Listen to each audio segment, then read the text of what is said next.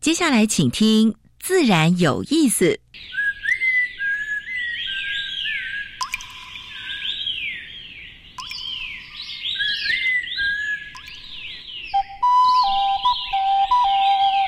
大自然是最能启发人心、最迷人的教室。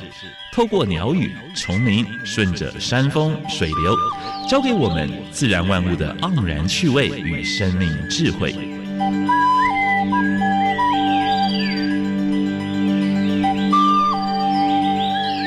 走过来，走过来，仔细听，仔细听，自然有意思。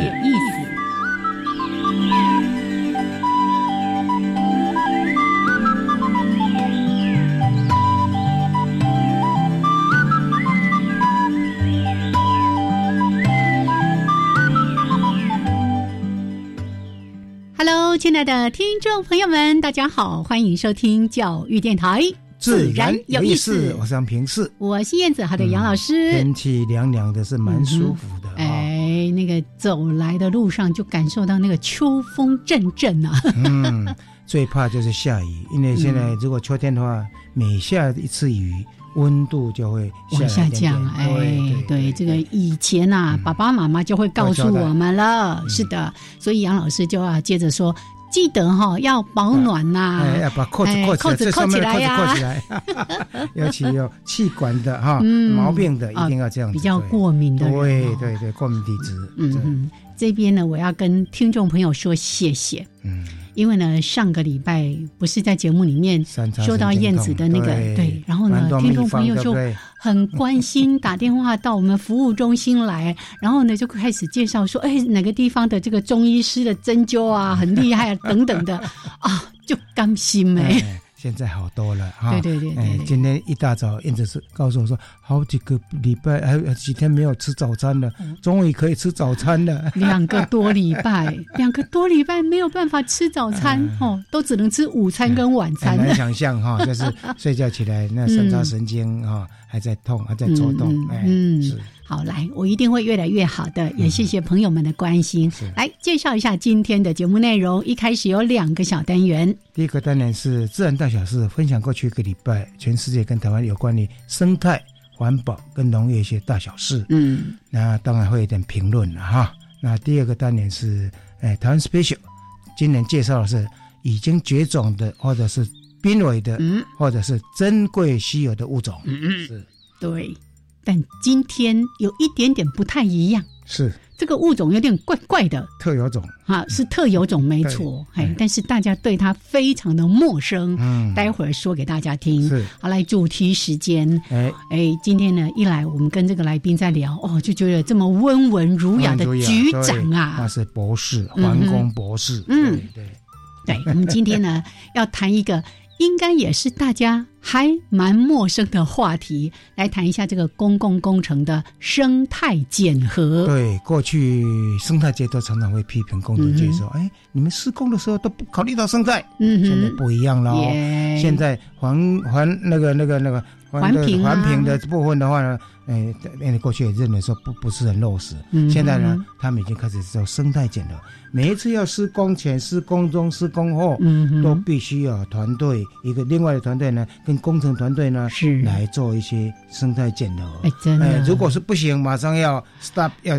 马上讨论。这样，我最近在看这些相关资料的时候，我就比较放心一点。是是。要不然有一些这个环评过了之后，它到底有没有跟着这样子做呢？有没有落实？好，那今天呢，为大家邀请到。哇，这个地方也特别对我们台北地区的人来说非常非常的重要。对对，好，这是经济部水利署台北水源特定区管理局。哦，就等哎，我们的周文祥局长，周周博士是。待会儿呢，在主题时间，我们请局长跟大家好好来谈谈这个主题。最近我参加几场哈，就是不同。不同局处或者不同单位所举办的生态检核，嗯，我说这个局长怎么这么认真，这么用心？哎呀，所以说一定要邀请到我们的节目里面来谈谈生态检核。是，他有蛮多的团队，他要求的非常非常落实，非常严格。太棒了，也帮大家来建立一下关于生态检核的一些概念哦。好，OK，来先加入第一个小单元：自然大小事。风声、雨声、鸟鸣声，声声入耳。大事、小事、自然事，事事关心。自然大小事。最近那个西门町呢，出现一个冰雕装置艺术，嗯哼，是一个台湾地图，哎，一个台湾地图。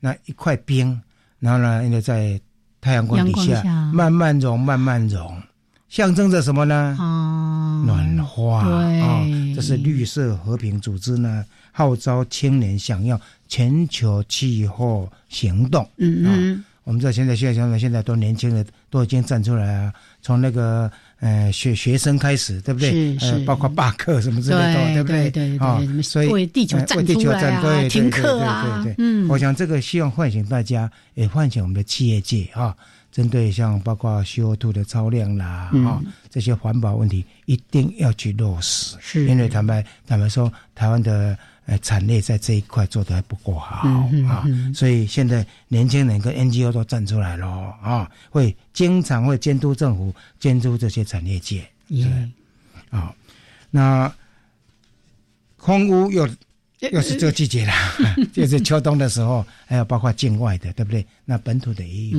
啊，内忧外患呐。所以兴达电厂从十月份起呢，两组的那个呢燃煤。燃煤机就是停止运作啊，希望能够把空污的话呢，能够降低啊。我想这是好事了哈。那我们是希望是这些燃煤的这些电厂的话呢，应该好好把环境稍微控制一下。日本的一样燃煤，但是呢，感觉上是蛮干净的。对，所以所以我们希望我们台电应该也做得到了。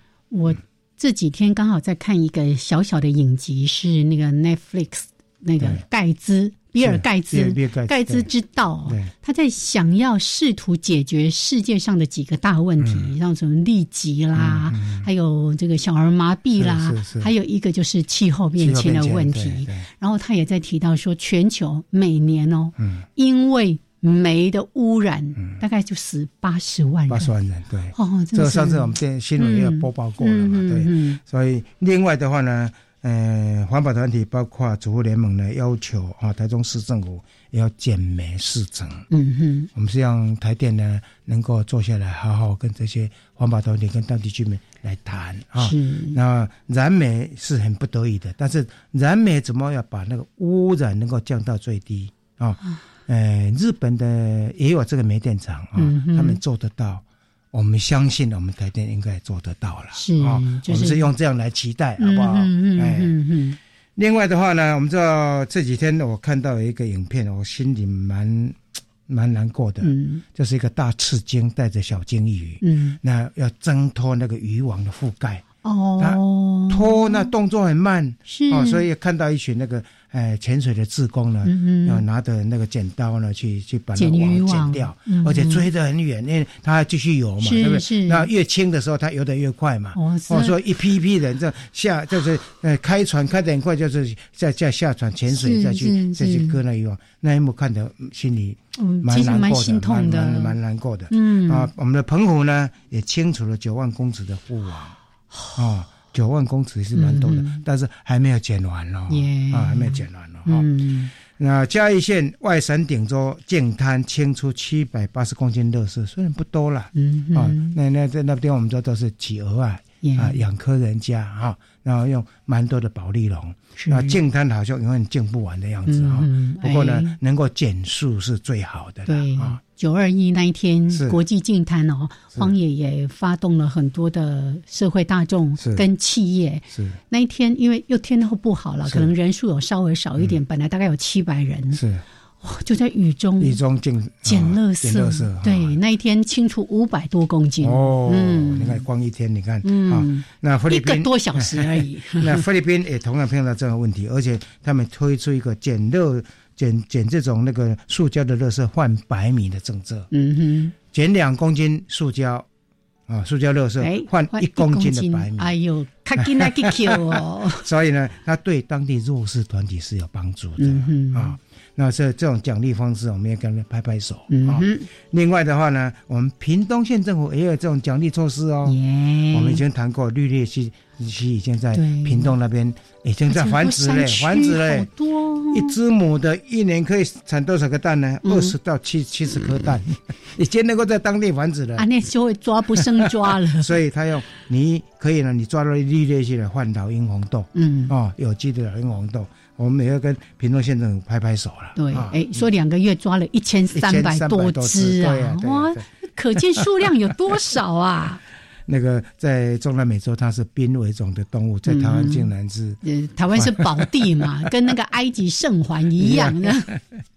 好，那禽流感又开始来了啊！嗯嗯，今年在黄点局在启动禽场的那个监测的时候，发现有重组的病毒，嗯。五 N 五，哎，这是蛮毒的哦，啊，所以如果各个琴场发现各有各有，要赶快通报啊，因为这不然的话是那我们就没有鸡肉可以吃哦。上一次我们在访那个房检局的局长的时候，其实特别提到这个重点，通报，通报非常重要，绝对不要隐瞒。对对对，因为通报还有一点补助了，对不对？虽然会损失，可是呢，顾全大家啊，顾全这个产业啊。那非洲猪瘟还是持续在菲律宾室内啊，所以它离菲律宾蛮近的啊，所以呃还是要绷紧神经，绷紧神经，对对对对。最后一个讯息很难过，哎，我在电视看到有一只有一个画面是一只大蟒蛇，嗯，然后呢头举得高高的，旁边是那个烟烟火弥漫，哦，大蟒蛇被烧死了，被烧死了，做做最后挣扎，那一幕竟然被拍到了，哦。印尼大火啊，然后呢，不光那一只大蟒蛇，总共有三只大蟒蛇。你看，连蟒蛇都逃离不了啊。所以印尼的呃大火引来引来的蛮蛮害，也造成的那个那个马来西亚啊，那个那个停课是是。好像这个，我记得在好些年前也看过，一样是这个森林大火，那个红毛猩猩也是被这样烧的全身受伤，就觉得太难过了，因为一些人为的人类的利益哈，是。就是要开发丛林，还要乱砍木头。来想一想，有什么是我们可以做的？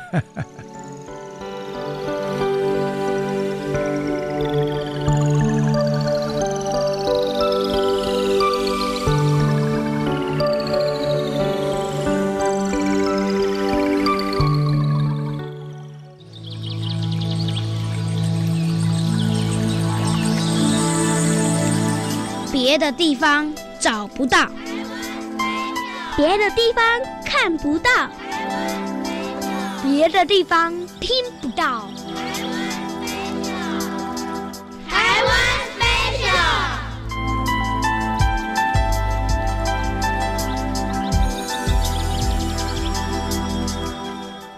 好，现在时间是上午的十一点十八分，欢迎朋友们继续加入教育电台。自然有意思，我是安平四，我是燕子。哎，来，今天要讲什么呢？今天要讲，哎，你看一下我，看一下我，看一下我。哎呀，我不是那个，这个特征，对对对，我不是那个 金发碧眼的美女，但是今天讲一个碧眼美女的青蛙，它就叫做。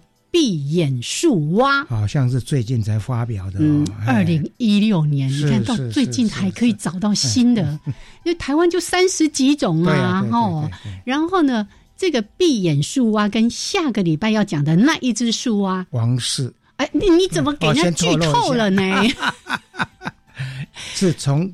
原来一种爱氏树蛙分出来的，对，爱氏树蛙也是这样小巧可爱的哈。那以前这三种都被以为就通通都是归类在爱氏树蛙。那在二零一六年的时候，包括了好几个团队，有这个台北市立教育大学啦，有特生中心啦，中心大学啦等等的。嗯，这团队呢，哎，这个发表这个论文，就确定说，哎，我们从爱氏树蛙里面分出了。闭眼，还有王氏树蛙。好，那王氏树蛙，我们下一次再来介绍。哦，竟然被杨老师给我剧透了。好，那这两种呢，其实都是台湾特有种。哦，那在二零一六年从爱氏树蛙分出来。这个闭眼树蛙真的很小一只，大概三到五公分呢。啊，几家呢？你会以为它是小小树蛙而已，它就这么大而已。那它是属于那种树栖性的。好，那生态习性呢？其实为什么一直过去都以为是艾氏树蛙？就因为它的生态习性跟艾氏树蛙都非常的相像。像熊蛙会躲在那个有水的竹筒啊、树洞里面，就那么。哔哔哔哔哔 在那鸣叫啊！好，那但是呢，其实很多树蛙哦，你不太容易分辨它，因为它的体色变化其实非常的多哦，从淡褐色到绿色啦等等，还有身上有一些小小凸起等等等等的。好，那关于它的一些体型是呃这种外观等等我想大家想要去认识。网络查一下，因为我再怎么讲也讲不清楚那只到底长什么样子。根据就是形态上面的，还有它的声音，还有生活习性，还有包括呢分子鉴定，哎，真的。分出来。哎，对对对，还有它有一些相关形态啦、叫声啦，还有老师刚才说的现在的那个分子生物啊，所以呢，确认它。不是爱氏树啊。好，那它主要呢分布在花莲，嗯栖地也是非常的狭小。花莲光复以南的花莲台东之间这个中央山脉的东侧啦，还有海岸森林，这海岸的这个树林等等之类的哦。好，那这样的一个物种，其实我看到农委会在前两年，他们不是出了那个红皮书吗？哎，它被标示为叫做还未被 研究。还有有可能会濒临危险的一个物种，因为像这种的话，包括它的生活史什么都还不是很清楚，嗯，所以必须要足够的证据，是才能够评定它的目前的这个地位。没错，没错。好，来今天讲一下那个虹膜，真的就有一些就是闭眼哈，来 欢迎大家呢多多的认识它。闭眼树啊，是的，好，这是今天的台湾 special。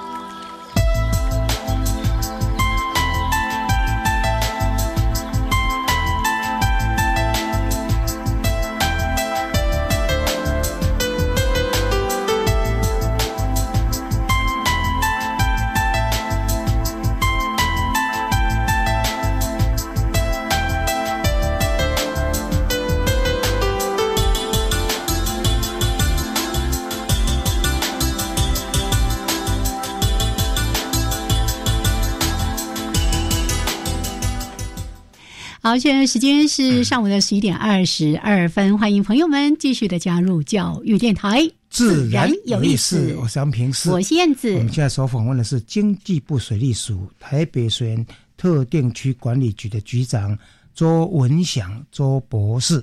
他今天要跟我们谈那个主题：公共工程的生态检核。是的，其实我很。无知啦！老师在跟我讲生态检核的时候，想说嗯，一起相米家，然后才开始努力认真找资料。哎，而且呢，做一个提纲还不错。好了，欢迎周局长。是，欢迎大家。两位主持人杨老师、啊叶子姐，以及自然有意思的各位听众朋友、好朋友，大家早安，大家好。哎，真是温文儒雅的局长。哎，刚才提到这个台北水源特定区管理局。生活在大台北地区的话，息息相关呢。你每天喝的、用的水，哦，哎，所以重责大任呢。呃，这是我们的职责啊。我供应大台北目前五百万的饮用水的。饮用水的洁净跟安全是我们的职责，哎，还包括呢卫生下水道。你看最上游的地方，我们在讲说，哎，台北市的卫生下水道到底普及率有多高呢？他说号称是九十九点九啊，但是呢，其实上游那个块都是他们努力在做的。嗯对啊，就是尤其上游这一块，关系到我们整个水源，南四溪跟北市北市溪的这水质。对，那包括水源的这个问题，除了有这个。主责的单位哦，我们一般民众也要提高警觉，哦，不要有人去做什么一些坏事情的时候啊，你被你发现，赶快去检举啊！那 当然，千万不要有这样的坏人就好了哈。好，那我们今天谈生态减核，要不要先名词解释一下？工程有关的啊，稍微呃开宗明义。好，是那我呃，因为生态减核是我们呃。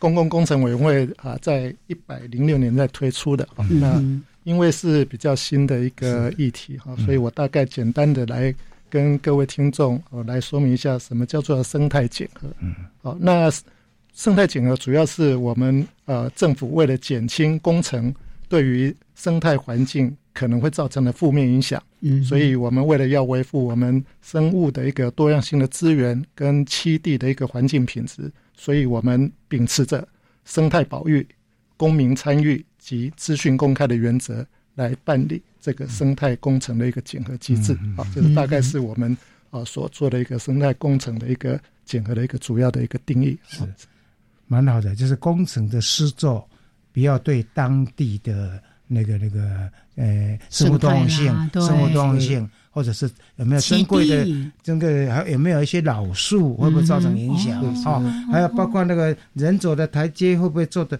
呃，如果说动物要下来的时候呢，啊，它会不会不好走啊？所以针对这些，他说发现工程有一些比较负面的，或者减轻嘛，哈，有一些负面的时候呢，怎么让它的降到最低？对你刚才有提到几个重点哦。公民参与哦，哎，对对对，对这个最重要。这个待会儿后面好好谈一谈，我们到底可以做一些什么？对对对。还有刚才像提到说，这些其实都有很多的资讯公开。你到网络上面，只要一打上生态检核，哎，你也会看到他们定期也都会有一些汇报，大家去分享各个地方他们怎么样做的一些案例。而且我印象蛮深的，他们甚至还有工作坊。哎，然后就是施工单位，还有当地居民，还有 NGO，还有包括他们工程人员会坐下来，然后大家分享。是是是。好，那可以问一下，像这样的生态检核，呃，它是什么情况开始启动？因为我们刚才不是也提到说有一些环评啊，在一百零六年开始，但是很多的这种公共工程，我们是跟着计划走吗？还是在计划开始拟定的时候，我们就会开始参与啊等等的？是呃，我简单的跟呃各位听众做一个说明哈，就是呃，因为我们在工程的执行上来讲，有很多部分，大部分是民众比较急需的啊，那甚至有些是灾害附件哈，那这些工程的部分。可能它有一些急迫性，哈，所以呃，为了避免这些会影响到在地民众的一些权益的部分，哈，或者是他的一个生生命财产的部分，所以在整个生态整合里面，它有特别强调，就是说，呃，除了灾后的紧急处理、抢修抢险，还有灾后的一个原地的复建，或者是说你的这个工程是属于绿建筑的一些工程，而绿建筑本身就是一些生态保育的一些工程，哈，所以这些。工程以外，我们政府目前规定，所有的工程都要来做生态检核，好，大概是这样子的一个过程。嗯，那因为因应这个工程会所发发布了这个公共工程的生态检核机制，所以各个单位就会根据这个三位指导的东西来做一些相关的一些生态检核的一些手册，还有一些呃相关的一个做法。嗯，那以我们经济部水利署来讲，我们在呃，集水库集水区的部分就有发布一个水库集水区的工程生态检核的执行参考手册。嗯嗯。那在水利工程方面呢，我们有发布一个水利工程的一个生态检核。啊，所以我们在流域的部分嘛，对对，水库集水区还有包括河川的部分哈，水利工程的部分都各自有一些生态的一个整合的一个参考手册。那我们也是依据这些手册来发展我们辖区里面的一个生态整合的一个机制。所以要推动一个地方要做工程的时候呢，这些等配合一起等一起就是并驾一起做，对不对？所以也也是要有很多的这种比较。我们说很扎实的计划啊，然后跟着不同的工程，它的一些规划啦、设计啦等等的，我们就要一一那个眼睛要盯着，看看你有没有做好这个生态的一些应该注意到的事情。好，OK，那我们待会儿呢，再继续的请周局长跟大家好好的来谈一谈。其实关于生态检核，大家要了解的东西其实非常的多。好，那一小段音乐，还有两分钟的插播之后，我们再回到这个主题。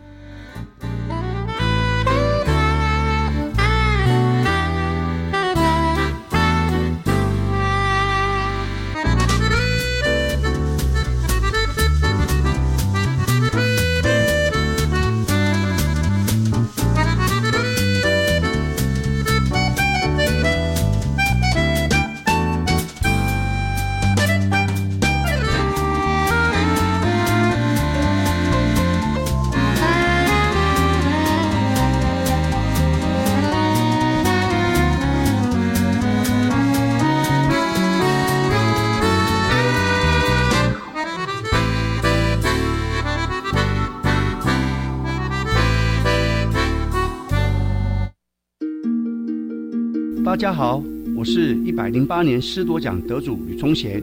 我是一个资讯教育的狂热分子，到现在我写了一百一十七本电脑教科书，在 YouTube 分享了两千九百二十二段教学影片，超过四百三十八万人次的点阅率，平均每一天呢有三千人次在线上听我上课哦。因此有很多人跟我说，我们从小都是看钟贤老师的教学影片长大的。谢谢大家。走入到台湾的山林野地当中，你是否打开过你自己的耳朵，好好的倾听过身边那些美好的旋律呢？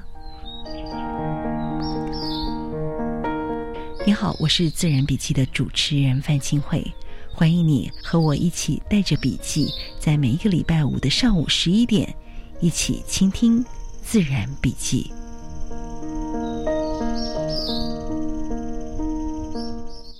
在屏东的国立海洋生物博物馆台湾水产养殖实境探索，十月二十五号到二十六号开展哦，让你体验水产海事类执询，其实跟你想象的很不一样。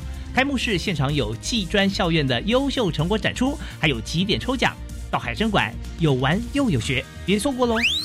详情请搜寻技职大玩 Job 网站。以上广告由教育部提供。加外加外，阿玛波拉，扎根格玛西卡斯达斯，迪加古拉布古列列。大家好，我是来自台东的胡代明，这里是教育电台。那罗哇那咿呀那呀哦哎呀，那是你呀鲁玛的呀恩哦，朋友们就爱教育电台。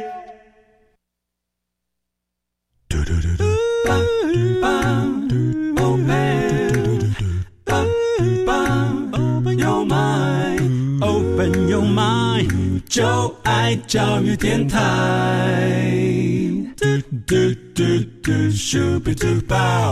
好，现在时间是上午的十一点三十二分，欢迎朋友们继续加入教育电台，自然有意思。我是杨平，我是燕子。我们现在所访问的是经济部水利署台北水源特定区管理局的周文祥周局长，嗯，哎，是周博士，是。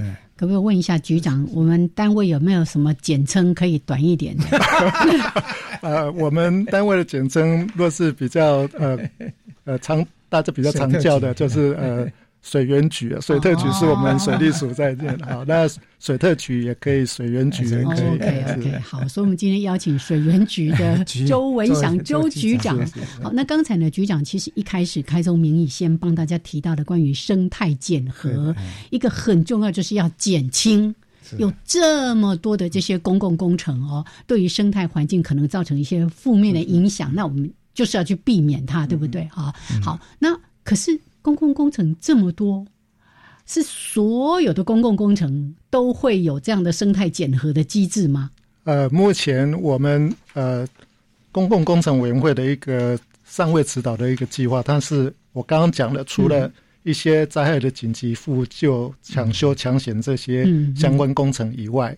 还有绿建筑的工程，这些工程以外的所有的工程，都必须要来推生态整合的一个机制。因为补充一下，因为绿建筑它本来就是本来就是按照这个生态的方法去做的。那现在就是因为抢修的部分的话，你马上就急着要用，你可能没办法可以考虑到一些生态原则。但是呢，以后如果发现有问题，你们还是会去对，还是会去做一些相关的一些生态的一个补偿机制，还是会去做的。对。耶，好，所以呢，那个。造桥铺路是好事，但是不要因为造桥铺路而造成了生态的一些危害。对对对，好，那可不可以让大家了解一下，当我们在执行这样的一些生态检核这个过程当中，有没有一些重要的事情？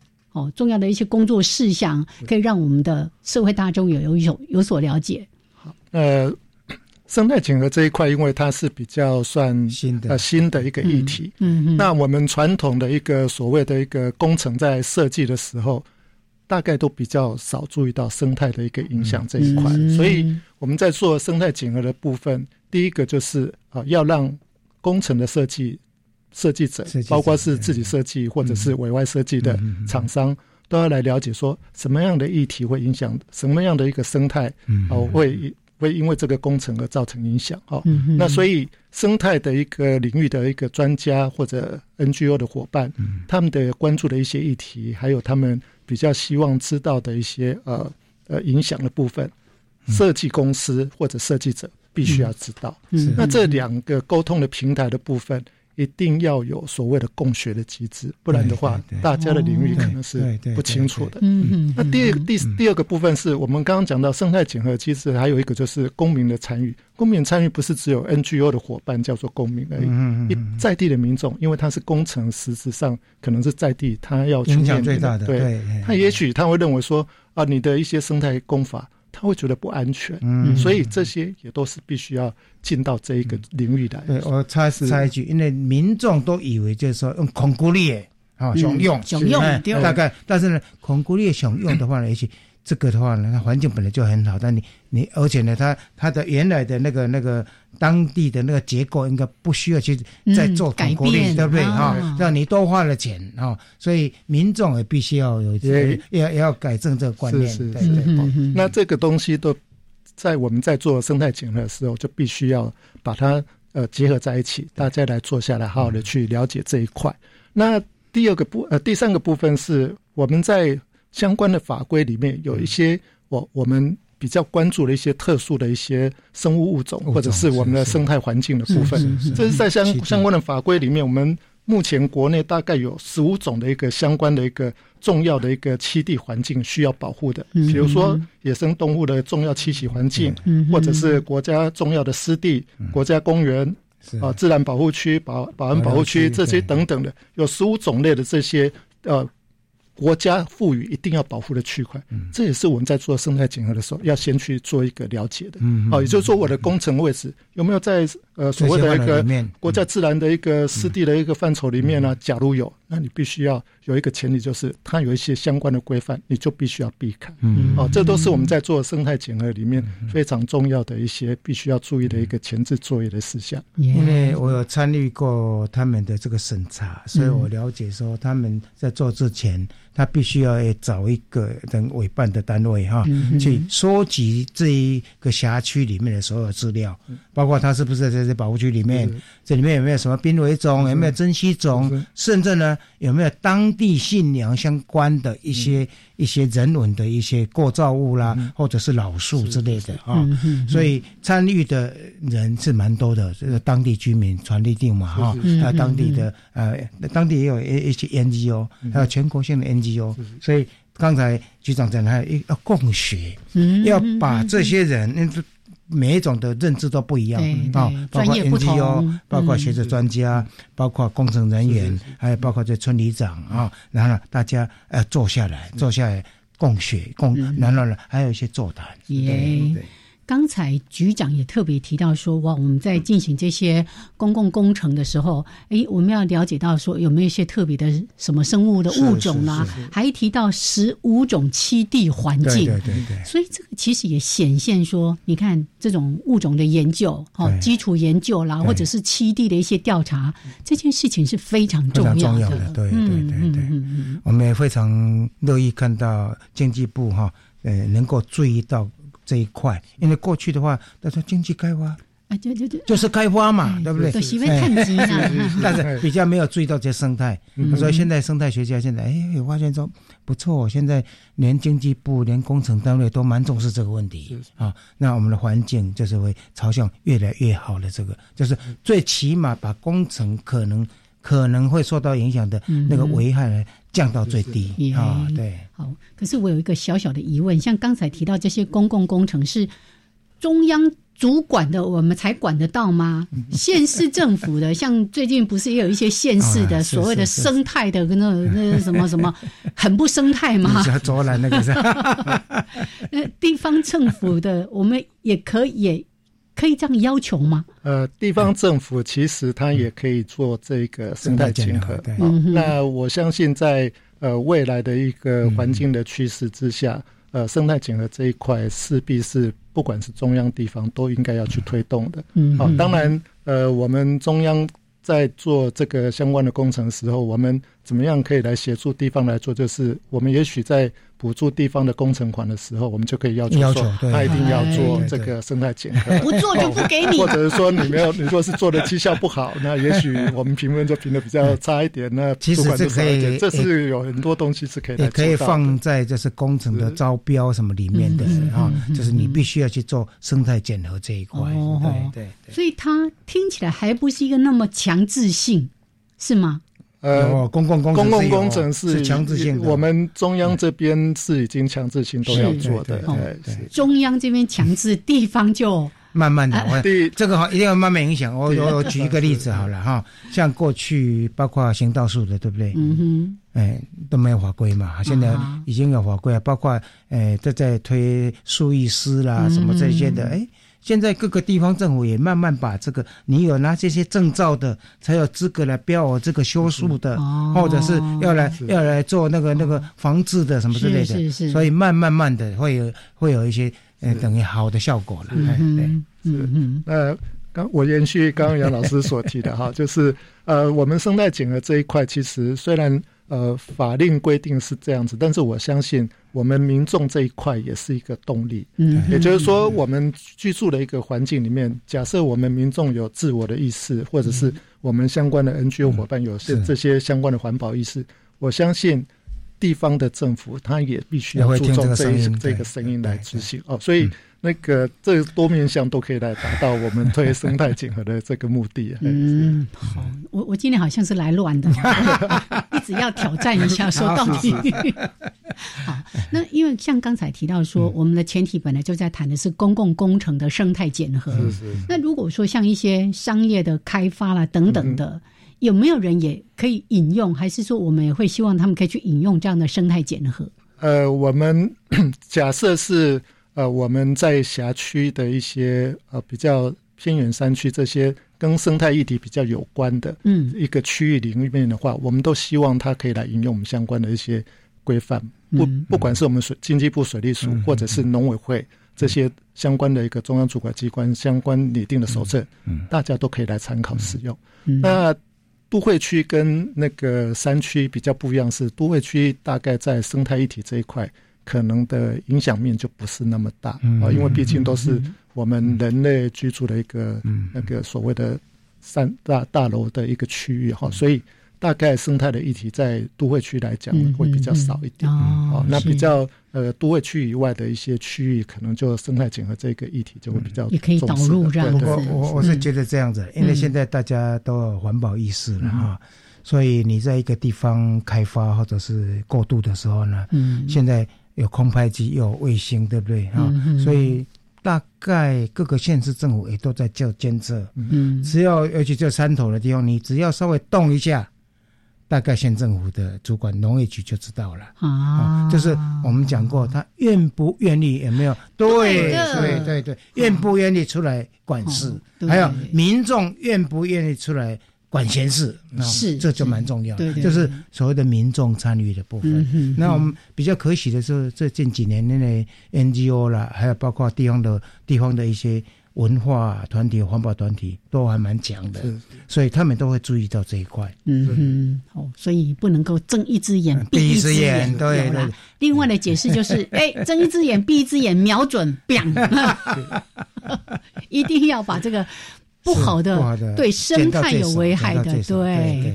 好，待会儿还有一些问题，再来跟我们的周局长做请教。现在时间呢是十一点四十四分，一小段音乐之后，我们回来继续来聊。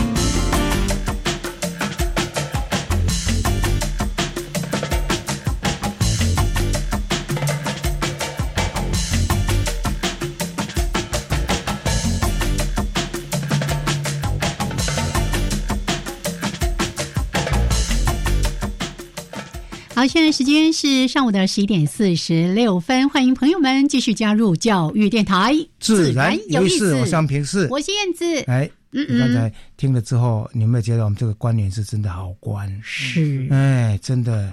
所以以前都说人在宫门好修行，对，因为你一个决定、一个念头，可以为这个环境、为这个国家带来的改变，对，往好往坏走，哎，那如果说刚刚才开始，那这个观念是敷衍的啊，现在做着了是吧？那个哇，啊，五折后啦，五折后啊，应不应稳？但是我们这个啊，周局长他是真的是脚踏实地。而且我看他要求那个那个受托单位也是蛮严，哎，有哪些重要的规范弄出来？难道我们要开工作坊，是哦，我很年轻呢。哎，来来来 说一下，这个刚才呢，杨老师在音乐当中也在提到说，哎，其实有一些案例，对，可以透过案例的说明，让我们的朋友们更加的了解什么是生态减核，在做些什么。嗯嗯，好。呃，感谢两位主持人的一个肯定哦，不好意思啊，呃，我简单的说明一下，大概我们在执行生态检核的时候，我们大大概的一个几个的一个步骤哈。那第一个是在我们在设计的时候，我们刚刚讲到就是说，传统的设计人员他对生态这一块比较不是那么欠缺知道说这一块的领域，所以我们在计划核定的时候，我们就会把生态检核的团队。就把它拉进来，拉进来。嗯，那拉进来的作作用主要就是我们要收集我们工程的一些呃资料，跟我们生态的一个影响的一个范围，我们要把它做一个盘点。嗯，那盘点完之后，我们就要紧接着要由我们生态整合的团队来提出来一些我们生态保育的一个相关的对策，然后请工程单位来考量怎么样来做这些相关的一个呃。呃，生态的一个冲击降低的一个措施。嗯，那这些措施主要的部分是包括呃，我们假如这个区块是一定呃不能施作的，那我们就应该要把它回避。哦，这个地区我们就不要去动它。这个是第一个原则，就是回避。那回避完一定还是要做的部分呢，就是我们尽量就缩小它的一个工程的施施作的一个范围跟大小。嗯，那。这些做完之后，当然我们在施工的过程当中，我们尽量要做一些呃减轻环境冲击的一些呃补偿的一一些呃措措施啊，这是一个呃减缓环境影响冲冲击的措施。最后，只要这些都做完之后，还是会对生态产生一些影响的时候，比如说它的原来的栖地比较不适合它原来再继续居居住了，那我们可能就在它的旁边要帮它做一个呃。生态补偿，就是生态补偿的一个生态补偿，对，那永建，对对对，就等于是帮他再再造一个他的一个更比较适合的一个环境。对，这个是假设工程真的最后还是会对他的栖地造成影响的时候，就必须要做一个补偿机制。那我们的操作就是大概以所谓的回避、缩小、减轻、补偿这四个机制，来要求我们的工程设计单位要去做这些相关的一个工程规划设计。那是不好意思。那设计完之后，当然我们知道都是图面作业，最重要是在施工的过程当中要好好的去落实执行。啊，以及最后工程完工之后，我们要做一个所谓的后续的追踪，那整个的生态检核机制就可以完备这样子。我印象蛮深，在审查过程中我发现说，有一个地方就是野生动物，它常常会从那个环境下下到水里面去喝水的啊。结果呢，那个太陡了，所以因为从图面，哎，从图面看有时候看不出来，但是你施作出来了，哎，发现不对啊，因为它有露营，它有那个红外线的那个露露营，溜滑梯，所以发现他在走不好走，哎，他们就会要求说，哎，是不是把这个弄成一个缓坡啊，把那个稍微修一下，那个阶梯稍微修一下。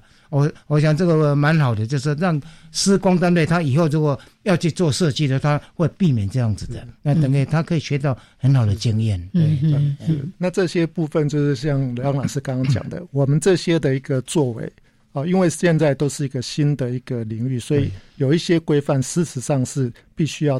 整个运作一阵子之后，来做慢慢的调整。调整，好，所以我们为什么说要常常要开工作坊，甚至要把所有的工程的一个检讨要拿出来做一个逐项的检视，就是为了要避免说，哎，以后的工程设计的时候不要再犯同样的错误。那同时也可以让我们的那个在呃工程生长的一些呃我们的动物或者是我们的植物的这些生物，它活得更愉快，甚至不影响它原来的一个生活，这样子。嗯嗯。所以刚才局长有特别提到说，关于哎这样的一些公共工程会不会造成呃保育的一些物种啦，或者是栖地的破坏？我们有采取了四个不同的策略，哎，能够回避就回避，没办法回避就缩小影响的范围。还有呢，一个要减轻，然后最后一个生态的补偿哦。那有没有一些这样的例子？我们也可以这个透过例子哦，大家呢就哎。也许有机会可以去看一看呢。哦，原来是这样的一个操作的方式。嗯，好。那假如各位呃有来我们台北水源特定区的话哈，那我大概有几个工程点可以给各位做一个参考哈。我们从一百零六年到一百零八年，我们目前已经大概有做了一百一十三处的一个工程的一个生态检核的一个呃工工程点哈。是。那这里面我我提比较具体的例子，就是在。新店的新潭路啊，三段五十三号旁边的有一个黄枯溪的一个右岸工程哈。嗯嗯。那这里面呢，我们当时在施设工程的部分呢，我们呃第一个就是我们为了要保留冰溪的一些植批，嗯嗯，不要因为工程造成了一个破坏，所以我们在工程施作的时候呢，我们做做了一个所谓的一个回避。嗯。那所以我们在回避的过程当中，我们从它的更下游的方向来施作，同样达到我们的工程目标。嗯，那但是原来那一块所谓的冰溪植物保留的非常好，所以假如各位以后有可以到新潭路三段五十三号那边的黄姑溪那边，就可以看到。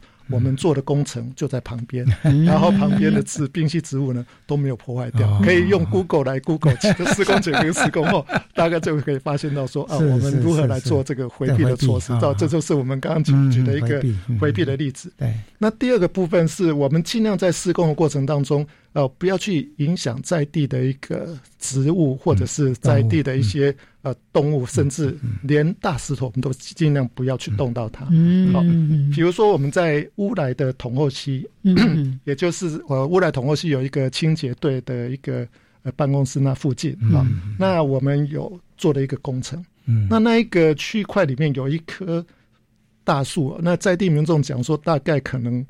接近百年了哈，那我们不是很知道实际的年龄，就是非常大的一个树。可是那一个树刚好就在我们的工程的那个施工道路必须要通过的地方哈。那当时在施设这个呃工程的时候，那个我们生态检核团队就特别针对这一棵大树去做一些呃特别的一个调查哈。所以我们就提出了保留大树的一个规范。那这个规范就是说，我们在施设的时候，就是我们工程车辆的一个动线啊。至少要距离它要超过三公尺的一个范围上，然后呢，我们在做所谓的它的护岸的保护的时候呢，为了要保留根系，所以那个护岸一定要在距离三公尺外去做一个护岸。好，所以假设各位有去到那个地方去看的时候，就可以看到那棵大树的那个原始状生的状态没有动到。那它的湖岸呢？距离它三公尺远，是大家会觉得很奇怪，不是都是连连连接的物质，它怎么会它 怎么会离得那么远？那个都是我们在做生态检核比较呃特别有一些思考的，就是为什么要避三公尺？就是因为它的根根系根系的一个逻辑哈。那棵那棵树可能有蛮多的鸟，蛮多的虫，哎，就栖息在那个环境，对不对？所以我们经常说，一棵树不只是一棵树，对对对对，嗯。好，那我们再举一个我们乌来的一个例子，就是大罗兰的一个蝴蝶公园啊。那这一个蝴蝶公园，因为它是在乌来辖区里面哈。那你知道，我们依据现在的呃原住民基本保障法的一个规定哦，我们在做相关的工程的时候，必须要跟部落来做一个沟通跟协调。那所以我们在做这个工程当中呢，我们就。呃，为了要沟通我们在地民众的需求，还有部落的一个发展的一个需需要，然后我们自己工程的一个呃所谓的呃合法的一个安全的一个治理的一个要求，呃的一个呃需求，以及环境的一个保育团体的一个 NGO 伙伴他们的意见，为了这一个工程，我们在规划设计的时候，我们就前前后后开了十一次的会议，好，才把最后我们工程的一个。规模，还有要怎么样做的一个内容，把它定案。那就是告诉我们，就是说，呃，目前政府在推这些假设不是很急迫性工程的时候，我们透过这些沟通协调，最后可以达到。大家都可以接受的一个范畴，但是就是时间要比较多一点了。这个是，但是环境就留下来了，对不对？也许环境变得更好，是是是。那假如各位有有机会的话，也可以到那边去看。哇，我今天在那个那个 YouTube 上好像有看到一个呃。有不知道呃谁要去拍一个空拍的啊？我觉得哎，他拍的还不错，所以假设各位上网去看，可以上网可以看一下哈。就是我们大罗兰的一个治理工程啊，在乌来这一块哈。那当当时在做这一个部分，我们简单跟各位报告一下，这个大罗兰这个工程，嗯，它因为我们乌来这坡度是比较陡，所以呃很多上溯的这一个。那个鱼的一个生态廊道，早期因为我们在工程师做的时候比较没有考虑到这个，所以它很长，就是那个蓝河坝、南沙坝就直接就作为一个一道横空而出，横空而出之后，然后那个落差太大，所以生态的一个生态廊道就断掉了。那我们透过这个计划，我们就把这个生态廊道把它重建。那重建就是我们透过连续那个呃。简简易的一个连续的一个固船工，透过固船工的调整，让它整个波降是维持啊缓缓坡这样子，慢慢能够有对，那这样子它整段就是在五十公分的一个高差之下，鱼类就可以呃以它们的上溯能力都可以回溯上去。啊，这是我们做的第一个呃在生态的廊道的恢复的一个功法。那第二个部分是呃乌来这边有一个黄鱼鸮，就是猫头鹰，猫头鹰对，哦黄鱼鸮哦是。因为它是比较 呃，它虽然是算猛禽，但是它有一点呃缓缓的，有点动作不是那么猛哈。虽然叫做猛禽，但是动作不是那么猛。那但是他们就比较浅浅滩性的。那我们这样子的一个试做之后，嗯，也就可以让它可以等于是多了它一个。呃，七七地的一个觅食的一个区块啊，因为它是比较需要浅浅滩性的一个是是是是是，这是蛮好的哈，就是哎，都兼顾到这些野生动物了。嗯嗯嗯嗯，OK，所以呢，这只是几个小小的例子，大家有兴趣真的可以在网络上搜寻到更多啊。好，那最后我们一分钟再提醒一下我们的社会大众，我们所有这些热心的朋友们，我们在这个。整个公共工程的监督，或者刚才提到生态检核，我们可以做什么？是嗯，好，呃，要怎么参与？我们在公共工程这一块，我们水利署，我们要求我们所有的工程，我们都要在我们的一些网页上要公布哈。是，那这里面会把我们相关工程施设的一些规模、内容，还有主要的一个工项，都会公布在网站上。那在地民众。或者是外面区外的民众，对于我们这个工程，假设你觉得说这个工程会涉及到相关的议题，是你们比较关注的，我们都很希望呃来参与我们的工程，包括呃规划设计的时候的一个座谈会都很欢迎。是，那尤其是在我们生态检核的时候，我们都会要求我们的协力厂商一定要邀请在地的民众，嗯，还有。相关的 NGO 伙伴来参与这些会议，是。好，那这是透过大家的一个参与，才可以达到我们生态检核最初最初的第一步。民众对对对对，就是每一个人都是一份力量，不是只有投票的时候。哈。OK，来，那这是今天呢特别来谈谈关于公共工程的生态检核，为大家邀请到我们水源局的周文祥局长，谢谢局长，谢谢谢。谢，希望谢谢以后再来。分享一些成功的案例，嗯，OK，谢谢，好，拜拜。